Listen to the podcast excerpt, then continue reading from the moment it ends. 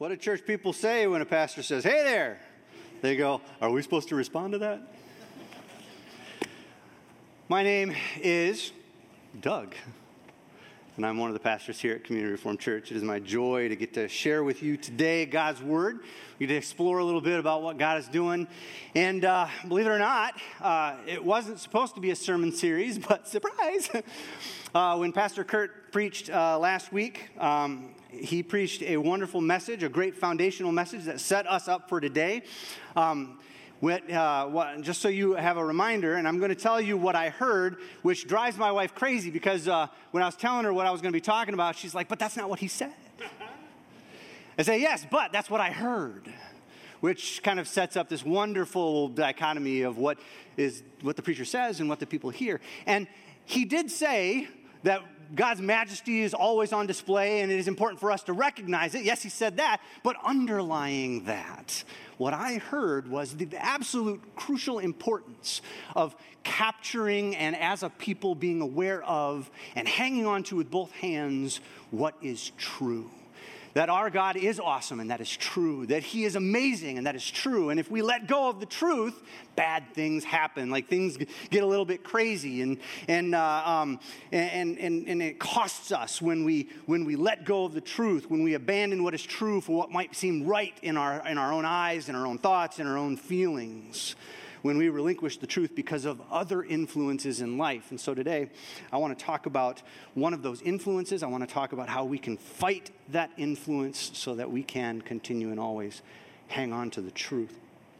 Now, the scripture that we have for today is a story uh, from our Bibles that uh, helps us capture one of those influences in action, to name it, to label it, to see what it uh, can do, the impact that it has on God's people. Um, and then we'll pull out some other scriptures that give us a sense of how we can fight it. Uh, before I begin, I'm going to pray, and then I'm going to give you some background before the story uh, begins. So, if you pray with me. Heavenly Father, thank you. Thank you for your goodness. Thank you for your faithfulness. Thank you for meeting us right here, right now. You've been waiting for us. Um, we don't come here and invite you. You have been here and you invite us. And so, Holy Spirit, we listen for your word. We listen for the beauty of Jesus Christ in all things that are happening here today. And we pray that you will illumine us to what is true. We ask this, we pray this in Jesus' name. Amen. So, the story we're getting into today comes out of uh, the Old Testament, very early on in God's Word, uh, a book of Numbers. What leads us to this moment is a, a, wonderful story, one that many of us are very familiar with. It's the story of the Exodus. So, leading up to this moment uh, is God's people who have been in bondage for 400 ish years in Egypt. And they've been just yearning to be set free. God, will you please, will you please? For 400 years, they've been praying for this, and God says, finally, when the time is right, yes. I will set you free. And he sends his servant Moses to go and to deliver them. And he comes as an ambassador of truth and brings with him God's judgment, 10 plagues. And then the people are, uh, rise up and, and they are ushered out, uh, blessed to leave as, as the, the Egyptians are like, Here, take some money, get out of here. You're dangerous. And so they go off and they flee out and they run into the Red Sea, and things are looking pretty honky dory until he, uh, Pharaoh sends his army. He's like, nope, not that easy. And there they are trapped. And then God opens the sea, and out they go. And he closes the sea on the army, and they are free. And then into the wilderness, where they wander, and God leads them to Mount Sinai, and he gives them his law. He says, This is who you are. This is who I am. This is how I will protect you in this world. And then he helps them understand how they can build a tabernacle, a place for God to be with them, to literally sit there with him on his judgment seat, to hang out with them day in and day out as they travel along. And they do travel along until the day comes that they find themselves at another river. And across the river is the promised land home. Finally, a land called Canaan, the land that God had promised. The great journey come to fruition, all that he had in mind for them, a land flowing with milk and honey where abundance would be the measure of the day. and as they're anticipating going into the promised land, God says, the people think it's a good idea. Moses agrees. We should go check this out. There's obviously people living over there. We should go see who they are. We should kind of get a sense of what's going on. We should witness the fruit of the land and maybe bring some back. That would be a good idea. And so 12 trustworthy men are chosen and sent across the river to explore the land of Canaan. And they go and they explore it and they go check out all the different people and all the, the opposition potentially because you can't just take a land. People aren't like, oh, yeah, you want my land? Okay. They're going to have to take it. So they go check it out. They bring back some fruit to prove that what God was saying was true. And now our passage, Numbers chapter 13, we're going to start at verse 26. If you want to open your Bibles, that's where we're at. Otherwise, pay attention up there. And if you don't want to pay attention up there, close your eyes. Let God's word just wash over you. So they came back, the 12 spies, to Moses and Aaron and the whole Israelite community uh, at Kadesh in the desert of Paran. And there they reported to them and to the whole assembly and showed them the fruit of the land. And they gave Moses this account We went into the land to which you sent us, and it does flow with milk and honey. Here is its fruit. But the people who live there are powerful, and the cities are fortified and very large. We even saw descendants of Anak there. All right, pause. Who? Descendants of Anak. Um, Anak was a guy from long, long, long time ago before them who was a great, mighty, powerful, daunting warrior. And his people are, of course, daunting warriors. Anak had a, a reputation for being indomitable. Now, the reason that this means something to them is because of who Anak supposedly was in the lineage of. Why was Anak so huge and powerful, a warrior of old? Because he was descended, as the story goes, from the Nephilim. Woo-hoo. See, this is where we go, who? Yeah, are you going to go there? Nephilim. We have no idea. but the one time it's mentioned in the Bible is in Genesis at the time of the flood. When it's referenced, it is used to describe a people who were supposedly born as children of the sons of God and human women. These children are the Nephilim. What does that mean? Hmm? But it sounds scary. And Anak supposedly came from them, so now we know just how daunting this looks. Uh, also, the Amalekites live in the Negev, the Hittites, the Jebusites, the Amorites live in the hill country, and the Canaanites live near the sea and along the Jordan. Basically, what we're telling you is there's a whole bunch of warrior tribes, and they occupy the whole land. There's nowhere for us to go they're there. Now, please do not forget, as this is happening, why are they so afraid? The Israelites, remember where they came from. Where were they just? In Egypt. What were they doing there? Being slaves. They knew how to swing hammers and shape rocks. They knew how to work mud and straw and make bricks. They were not entrusted with swords. Here they stand on the cusp of great battles. And what are they going to bring? Harsh words. Get out of my land. They're freaking out. Now, one of the twelve, Caleb, silenced the people before Moses and said to them, Wait, we should go up and take possession of the land, for we can certainly do it. I don't know why, but it just felt like I should say that kind of Bronxy like. We can do that. But the ten, ten of the men who had gone up with him, only Caleb and Joshua, uh, Joshua uh, agreed on that. The rest of the ten said, No, we can't attack these people. They're stronger than we are. And they spread among the Israelites a bad report about the land they had explored. Notice the report they're telling all the rest of the tribe, uh, the whole rest of the group, is a different report than they had just told to Moses. They said, The land we explored, it devours those living in it. All the people we saw there of great size. We didn't just see the descendants of Anak there, we saw the Nephilim. We seemed like grasshoppers in our own eyes, and we looked the same to them. So there is a, an influence happening in the people at this point. There's a negative thing inside of them just eating them up. So, what we're talking about today, this passage illustrates it perfectly.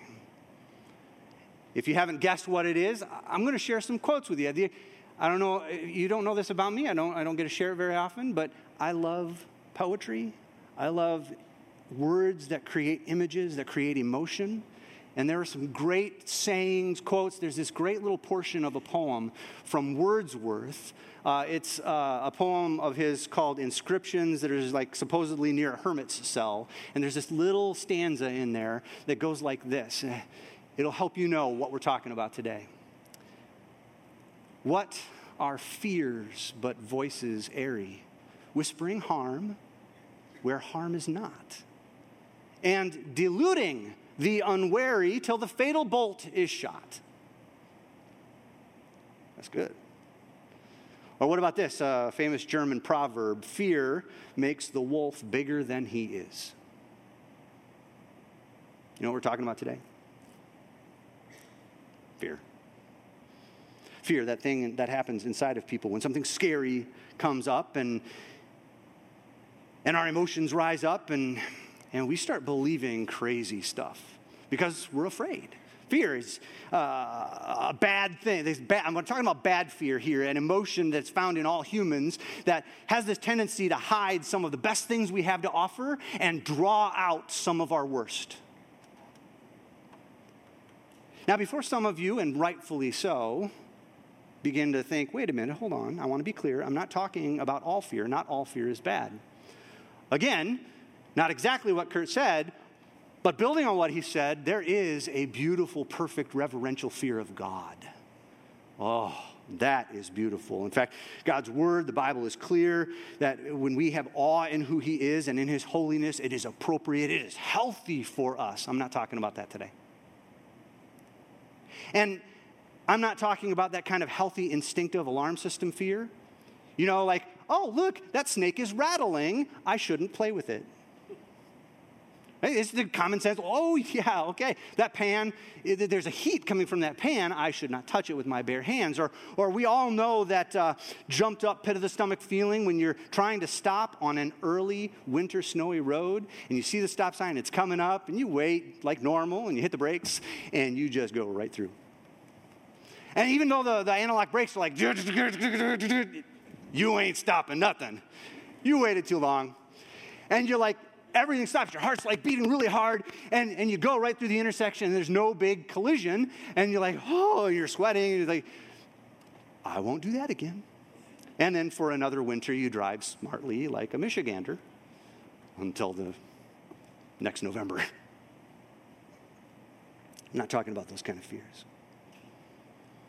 We're talking about the kind of fear that contradicts the truth, when what God says takes a backseat to how we feel and there are things we feel that can be so loud that it's hard to remember what God says is true. When we're afraid, like Pastor Greg was talking about this morning, when we're afraid of dying, if we're afraid that we'll let somebody down, when we're, when we're afraid that we'll be all alone in this world, or that we might hurt somebody accidentally, or someone might want to hurt us. Fear, fear of, of the unknown, fear of the things that, that, that, that take away the stability of our life.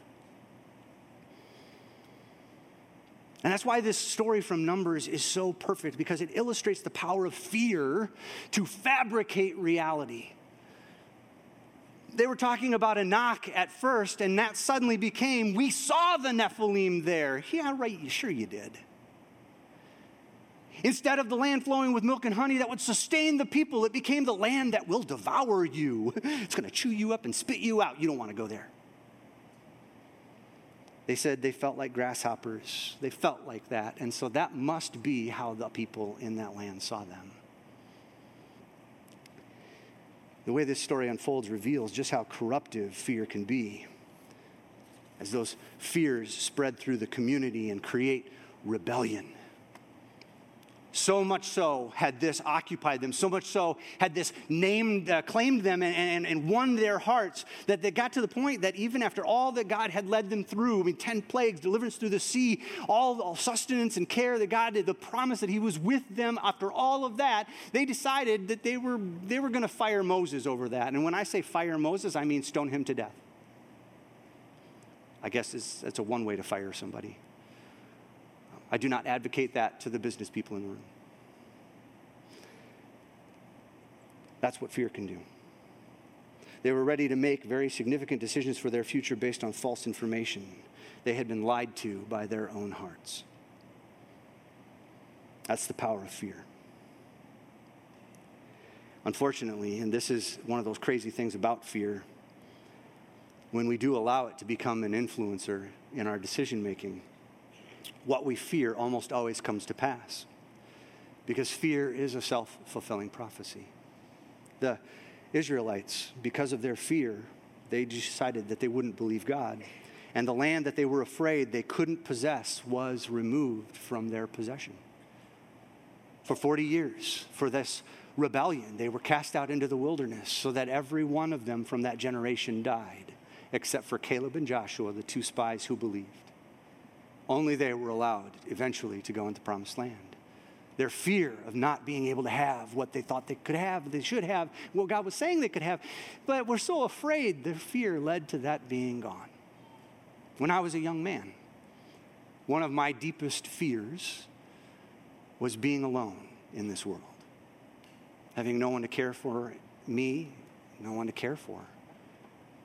And the way I handled that fear was to be very manipulative and controlling in my relationships. I had to make sure that the people I was in relationship with would not leave.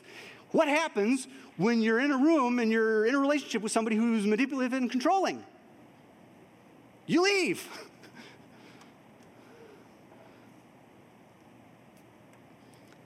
what we do when our emotions rise up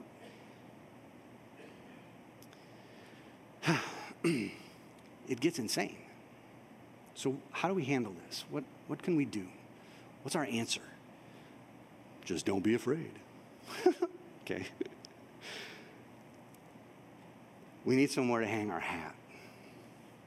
So, this is where we come back to the truth. The truth helps us deal with this. The truth gives us a place where we can stand.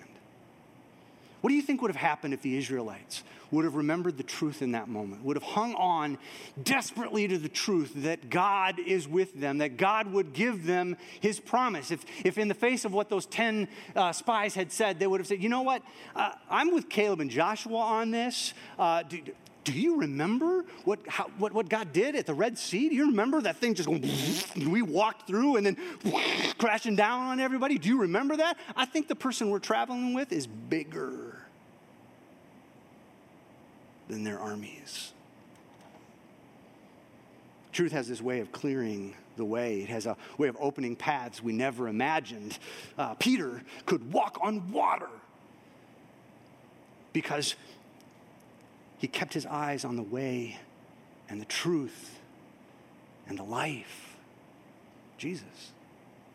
It, was, it, wasn't until, it wasn't until he was distracted by the storm and his eyes left Jesus that walking on water stopped. I love what it says in Psalm 27, um, right at the beginning of Psalm 27 The Lord is my light and my salvation. Whom shall I fear? The Lord is the stronghold of my life. Of whom shall I be afraid? Truth in the face of our fears is our strength. No matter what that fear is, no matter how big it might seem, when they try and intrude into our lives and they try and tempt us to make unhealthy decisions, hanging on to the truth sets us free.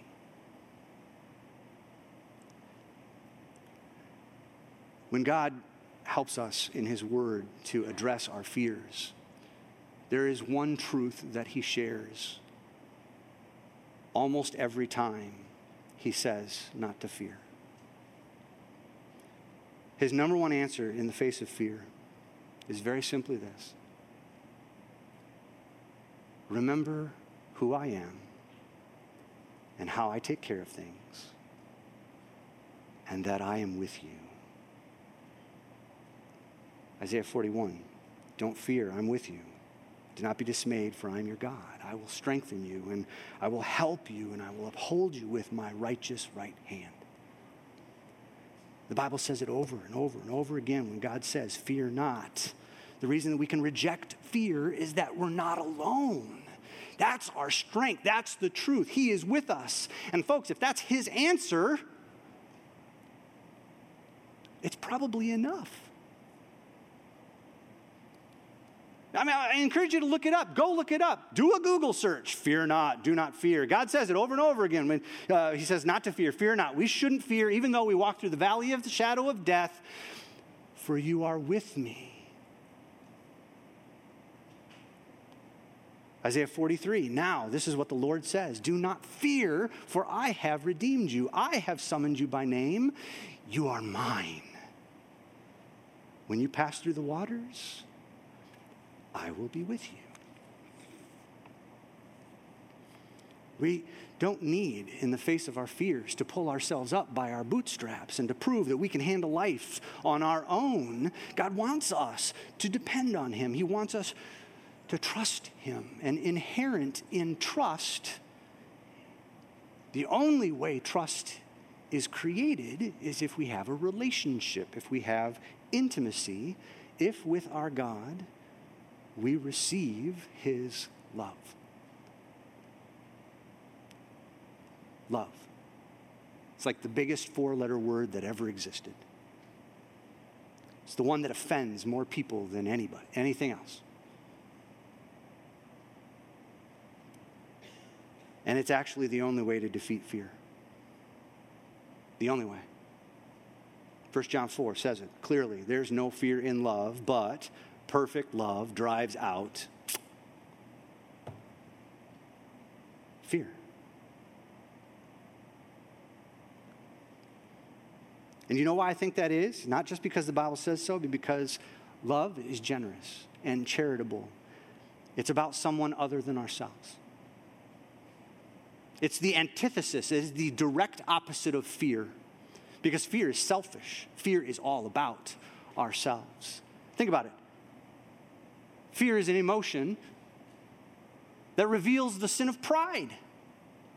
Fear is pride, through and through. Think about it. It's all about me. What am I afraid of? What will it cost me? What will I lose? Who will I let down? I don't want to be alone. I don't want to lose control of this aspect of my life. I, I, I, me, me, me. The whole world in fear revolves right here. But love, you can't love without someone else. Love is all about someone else. That's what makes it so powerful. That's what, what Jesus did was so amazing. It's why he changed the world, even though he was around for such a short time. His whole life was marked by love. He gave up his life for his enemies, us, so that we could live with him in his resurrection. 1 Corinthians chapter 13, the famous love chapter in the Bible describes the power of this everlasting gift from God and everything that love is and can do that directly contradicts the influences of fear. Fear weakens, lies, misunderstands, it's impatient, rude, and selfish. It's always telling you how right it is, and it puts other people down. Fear never tries to understand, it only wants its opinion listened to. It remembers every issue, has no interest in the truth. It makes us weak and lonely and desperate and short sighted, but love is exactly the opposite. Love is what God pours out all over us through grace when Jesus came to pluck us from the power of death and fear and hell. He showed us what it means to love by first loving us. And that promise was true even long before Jesus came. God's intent that this would happen is something that he was building all through his word leading up to that moment. You know what it says in uh, Psalm 147? It says that his pleasure is not in the strength of the horse, nor his delight in the legs of the warrior. The Lord delights in those who fear him, who put their hope in his unfailing, can you guess it? Love. It's only in God's love, his perfect love, which never fails, which is patient and kind, which seems to forget as well as forgive. Always protects, always trusts, always hopes, always perseveres. You ever get that weird feeling that God hopes in you more than you do yourself? Love rejoices in the truth. And it's only in God's love that we have what we need to fearlessly share love with someone else.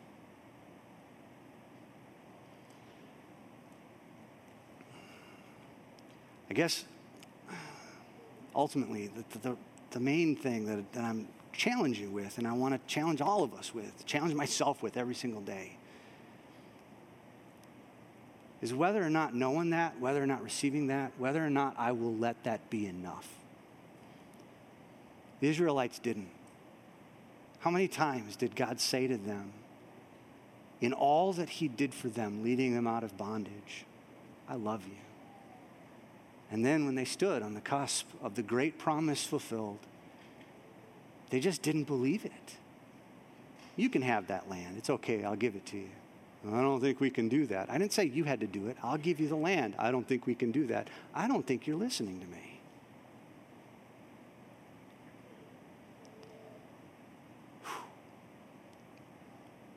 Will I listen to the truth that God loves me and that is enough? More than I need to know that things will go the way I want them to go. More than I need to know that I can keep my world from falling apart. More more than I need to know that I will get those things in this world that I think I need, that I'm really sure that I need.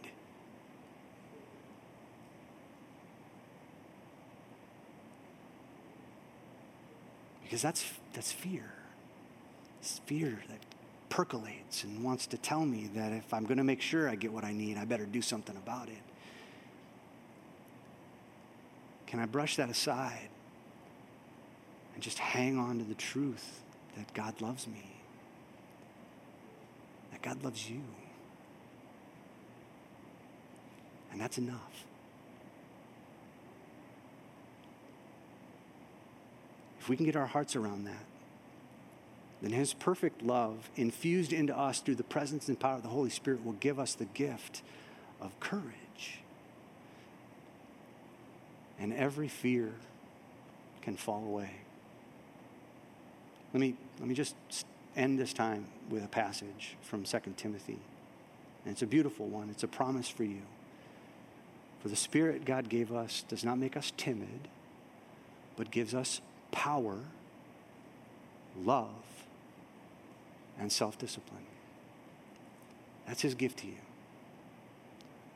Let it be enough. Let's pray.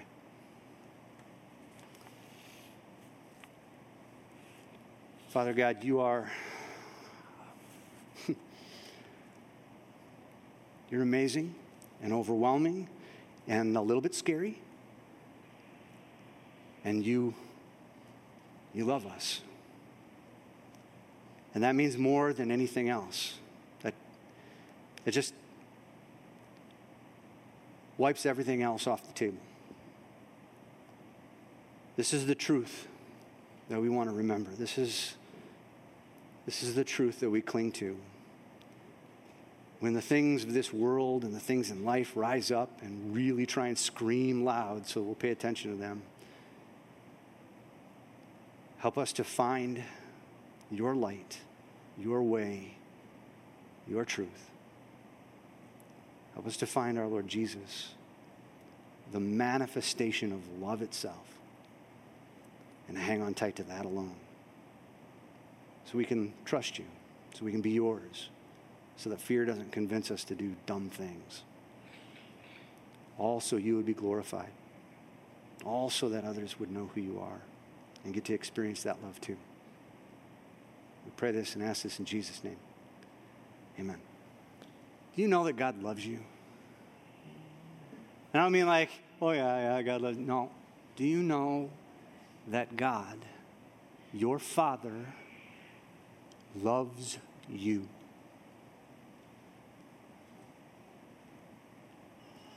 Hang on to that. Let that be your strength. Let Him be your strength. And then, no matter what comes, He's got it. May the love of God the Father, may the fellowship, the intimacy with God the Son, may the power of God the Spirit dwell within you richly. And all of God's people said, Amen. Go in peace.